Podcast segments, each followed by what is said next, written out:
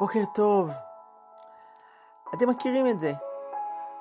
חוזרים מהסופר עם מלא שקיות ביד, וכשמגיעים הביתה, שמים כל מוצר במקום, את זה במקרר, את זה בארון, ואת השקיות שמים באיזו מגירה. ברור שאף אדם לא ישאיר עכשיו את הדברים בתוך השקיות באופן קבוע. הם רק נועדו בשביל לסחוב את הדברים מהסופר.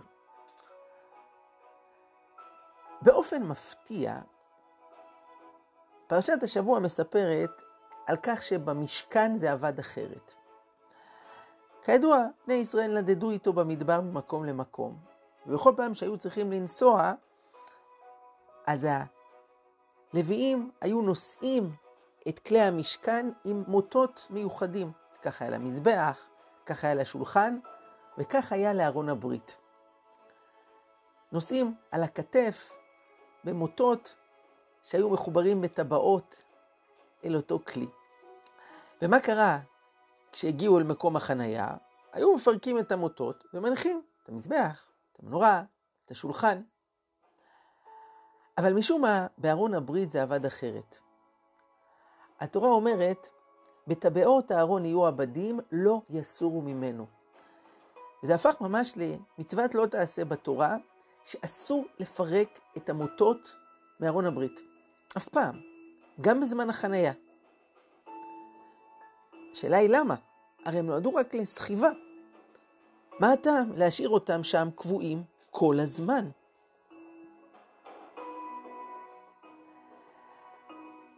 השאלה הזו עונה הרבי מלובביץ' תשובה יפהפייה.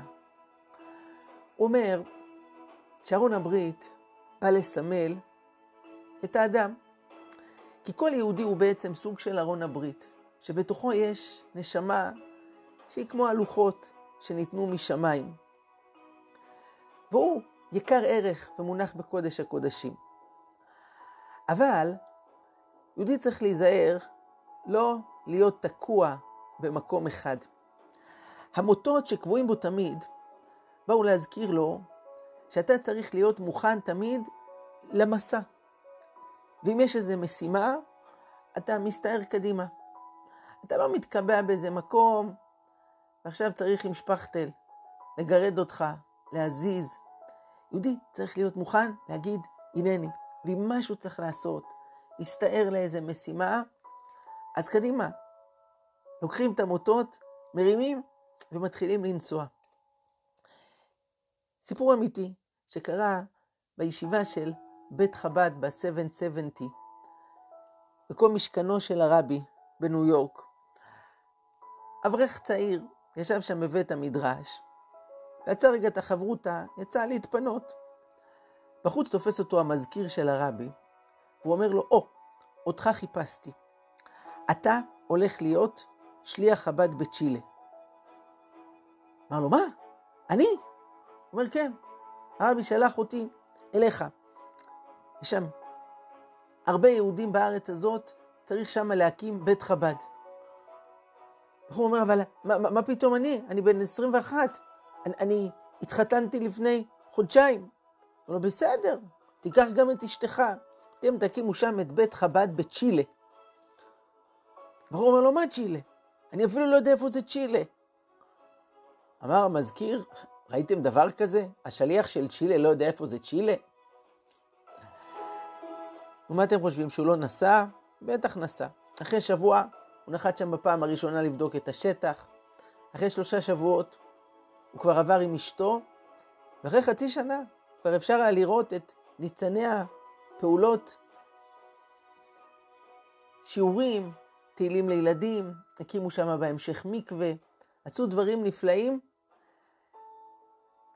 ולא צריך להיות חב"דניק בשביל זה, חברים יקרים. כי כל יהודי הוא ארון הברית, ויש בתוכו נשמה גדולה, והוא צריך להיות מוכן למסע, עם מוטות קבועים, ומה שצריך. ולא צריך לנסוע בשביל זה לצ'ילה, כן? בכל המעגלים של החיים, בבית, בעבודה, במשפחה, לפעמים זה במעשה, לפעמים זה במילה טובה. צריך לפקוח עיניים, לזכור שיש בתוכנו מוטות, ואנחנו קרואים להיות מוכנים, וכשצריך לעשות משהו, להגיד מילה אחת, הנני.